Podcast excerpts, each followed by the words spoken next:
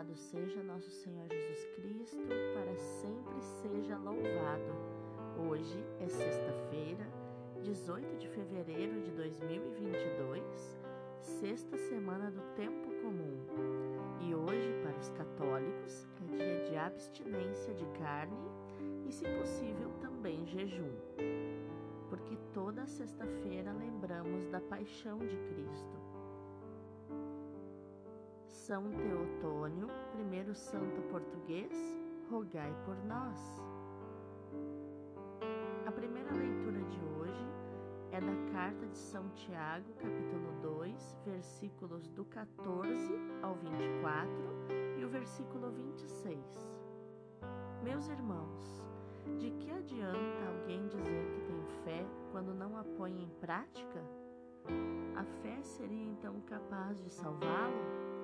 Imaginai que um irmão ou uma irmã não tem o que vestir e que lhes falta a comida de cada dia. Se então alguém de vós lhe disser: Ide em paz, aquecei-vos e comei à vontade, sem lhes dar o necessário para o corpo, que adiantará isso? Assim também a fé, se não se traduz em obras, por si só está morta compensação, alguém poderá dizer: Tu tens a fé e eu tenho a prática. Tu mostra-me a tua fé sem as obras, que eu te mostrarei a minha fé pelas obras. Crês que há um só Deus? Fazes bem, mas também os demônios creem isso e estremecem. Queres então saber, homem insensato, como a fé sem a prática é vã? O nosso pai Abraão foi declarado justo. Não será por causa de sua prática até o ponto de oferecer seu filho Isaque sobre o altar? Como estás vendo, a fé concorreu para as obras, e graças às obras a fé tornou-se completa. Foi assim que se cumpriu a escritura que diz: Abraão teve fé em Deus, e isto lhe foi levado em conta de justiça e ele foi chamado amigo de Deus.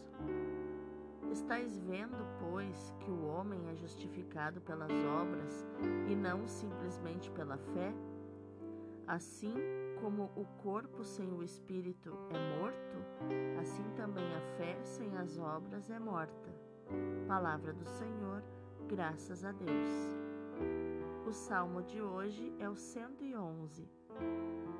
Feliz é todo aquele que ama com carinho a lei do Senhor Deus.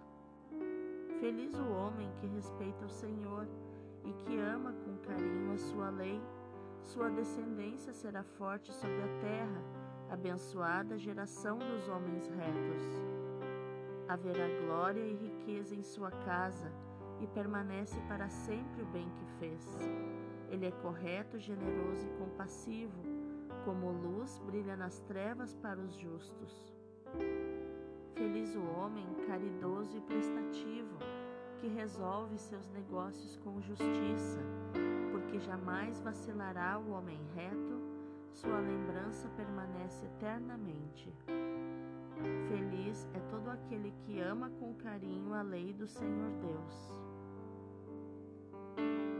O Evangelho de hoje capítulo 8, versículos do 34 até o capítulo 9, versículo 1. Naquele tempo, chamou Jesus a multidão com seus discípulos e disse: Se alguém me quer seguir, renuncie a si mesmo, tome a sua cruz e me siga. Pois quem quiser salvar a sua vida vai perdê-la, mas quem perder a sua vida por causa de mim e do Evangelho vai salvá-la. Com efeito, de que adianta o homem ganhar o mundo inteiro se perde a própria vida?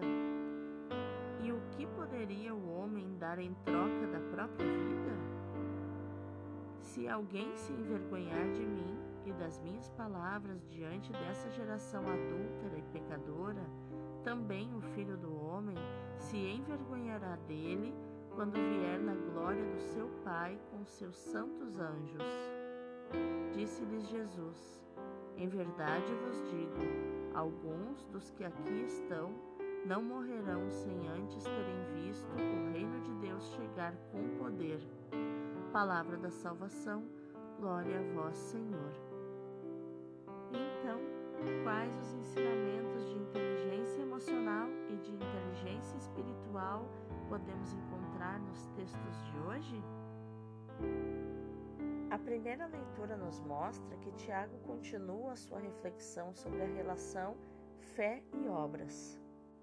A fé sem obras é morta, ele afirma, parecendo responder a alguém que afirmava o contrário. De fato, no tempo de Tiago, havia pessoas que, sob a influência de várias filosofias de origem grega, centravam toda a sua atenção e interesse no conhecimento de Deus, descuidando absolutamente a moral e as boas obras. Provavelmente também havia quem interpretava mal as afirmações de Paulo sobre a justificação pela fé sem as obras da lei, conforme Gálatas 3. Recorrendo a diatribe, que é uma espécie de crítica bem ao estilo grego, Tiago responde a estas questões envolvendo seus ouvintes. Não é um absurdo despedir os irmãos necessitados sem lhes dar o que precisam? Também a fé sem obras é um absurdo, é um cadáver. A fé e as obras são inseparáveis. Não é suficiente proclamar a fé com palavras. Para ser cristãos, não é suficiente acreditar. Também os demônios acreditam, por conhecimento intelectual conhecimento mental. Uma fé unicamente intelectual é diabólica. O verdadeiro crente, tal como Abraão, confirma nas obras aquilo que conhece. A fé sem obras é morta, é um corpo sem alma. Sabemos as controvérsias que este texto suscitou a partir da leitura que Lutero fez dele e que contrapunha o pensamento de Tiago ao de Paulo. Os exegetas atuais, que são os estudiosos das Sagradas Escrituras, veem nestes textos formulações complementares que nascem de mentalidades e de posições diferentes.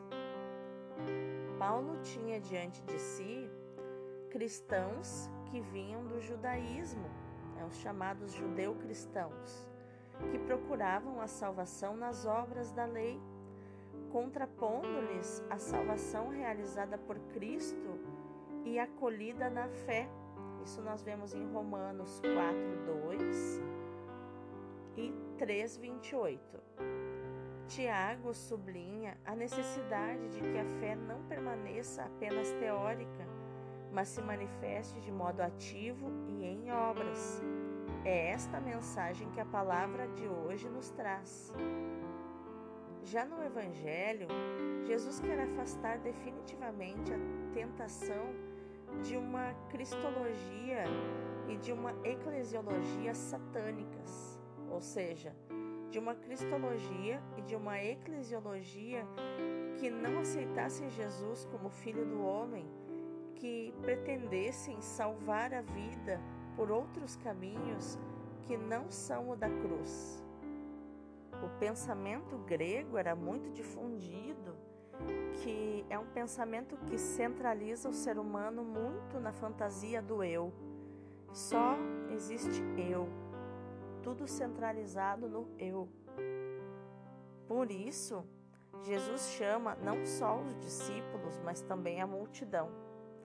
Estando Jesus nas imediações de Cesareia de Filipe, esta multidão era formada sobretudo por pagãos. Parece, portanto, que Jesus queria deixar bem claro para todos o futuro que os esperava como discípulos. Quem quiser seguir Jesus não pode pretender para si o lugar central, mas precisa cedê-lo a Jesus, dando-lhe o primado de tudo, também sobre a própria vida. é colocar Jesus no trono da própria vida, como único Senhor, exclusivo e excludente. Essa pessoa precisa tomar a cruz e, seguindo os passos de Jesus, sair com ele da cidade rumo ao suplício. Só ganha a vida, que é Jesus, quem estiver disposto a renunciar a si mesmo, a perder a sua própria vida. E para que serve ter tudo se não se ganha a vida? É agora, durante a nossa vida terrena, entre essa geração adúltera e pecadora, que somos chamados a dar testemunho de Cristo. Se não nos envergonharmos dele, nem das suas palavras, também ele não se envergonhará de nós e nos reconhecerá como seus. Na primeira leitura, encontramos o célebre texto em que Tiago parece contradizer a Paulo, que afirmava a justificação só pela fé. De que adianta, irmãos, que alguém diga que tem fé se não tiver obras de fé? Acaso essa fé poderá salvá-lo? Ele nos diz no versículo 14. Mas a contradição é só aparente. Paulo fala da fé como base da vida divina em nós, da justificação que Cristo nos alcançou ao morrer por nós pecadores e que nos comunica no batismo. É um absurdo pensar que nos salvamos pelas nossas obras. É Deus que, pelo seu amor, nos salva e não as nossas obras. No Evangelho, Jesus exige sempre a fé em quem se dirige a Ele. Credes que tem o poder para fazer isso? Ele diz em Mateus 9, 27. A tua fé te salvou, ele diz em Marcos 10, 40. Mas não podemos ficar por aqui. Tiago, tal como Paulo, afirma noutro lugar que a base é a fé, uma fé que transforma a vida. Paulo, por sua vez, também fala de obras, as obras de quem é dócil ao Senhor, da fé que atua na caridade e se apresenta ele mesmo como exemplo de uma fé operante, não uma fé passiva, parada, inerte, mas operante, ativa. Ele diz: são ministros de Cristo? Falo a delirar.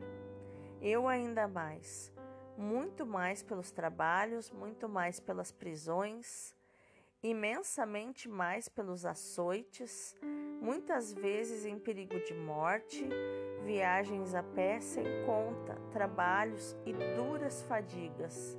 Paulo nos fala isso na segunda carta aos Coríntios, capítulo 11, versículo 23. É esta a fé que nos põe ao serviço de Deus e dos irmãos que também nos justifica e nos salva. No Evangelho, Jesus ensina que não podemos viver como discípulos tímidos e descomprometidos. A fé é viva quando se concretiza em obras. Quem não sabe amar a Deus e aos irmãos, mais do que a si mesmo, quem não é capaz de tomar a cruz e de seguir a Cristo, passando como ele pelo Calvário, acabará por se dar conta de que atravessou a vida sem a saborear, de que não conseguiu salvar os seus dias neste mundo. As palavras do Senhor são muito duras, mas nos dizem claramente quais as obras de fé que precisamos realizar durante a nossa vida. Se alguém quiser vir após mim, negue-se a si mesmo, tome a sua cruz e siga-me ele diz no versículo 34. Há, portanto, que carregar a cruz e segui-lo, para que se realize em nós o seu mistério até a morte e ressurreição. Só assim a fé nos salvará e nos fará salvadores com Ele. A fé operante nos une a Cristo missionário, a Cristo benfeitor da humanidade, a Cristo sacerdote e vítima, para comple completarmos o que falta aos seus sofrimentos pelo seu corpo, que é a Igreja. Vamos orar? Senhor, ensina-nos o que tem valor para a eternidade Dá-nos uma fé viva, uma fé sincera, que se traduza em generosidade, em serviço incansável e imparável, e humilde em prol da tua glória e em favor dos irmãos. Dá-nos uma fé corajosa diante dos sofrimentos dessa vida, uma fé que seja luz, uma fé que nos permita seguir a Cristo, teu Filho carregando a nossa cruz de cada dia. Faz, Senhor, que desde já, pela graça do Teu Espírito, saboreemos a alegria do Teu reino de amor. Amém. Que no dia de hoje, meu irmão, minha irmã, você possa, junto com o seu jejum e com a sua abstinência de carne, meditar e proclamar essa palavra de Marcos 8:34. Se alguém quiser vir após mim, tome a sua cruz e siga-me. Que Deus abençoe o teu dia.